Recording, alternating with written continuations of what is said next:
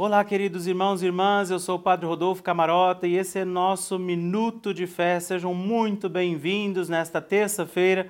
Vamos escutar a palavra de Jesus no seu Evangelho, que está em Mateus, capítulo 5, dos versículos 43 a 48.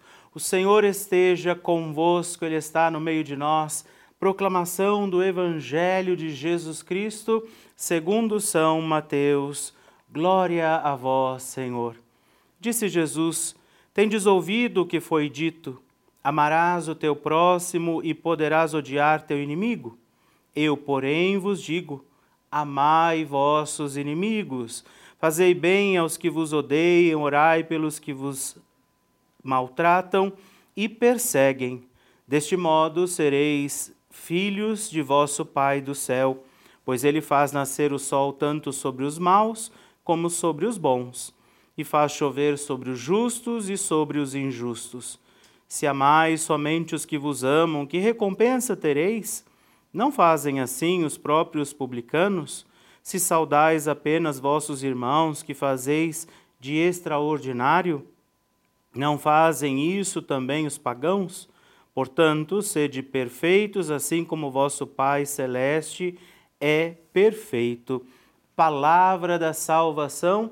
Glória a vós, Senhor. Queridos irmãos e irmãs, no Evangelho desta terça-feira, deste dia 20 de junho, o Senhor nos lembra a diferença das nossas ações quando é verdadeiramente o Senhor que nos conduz.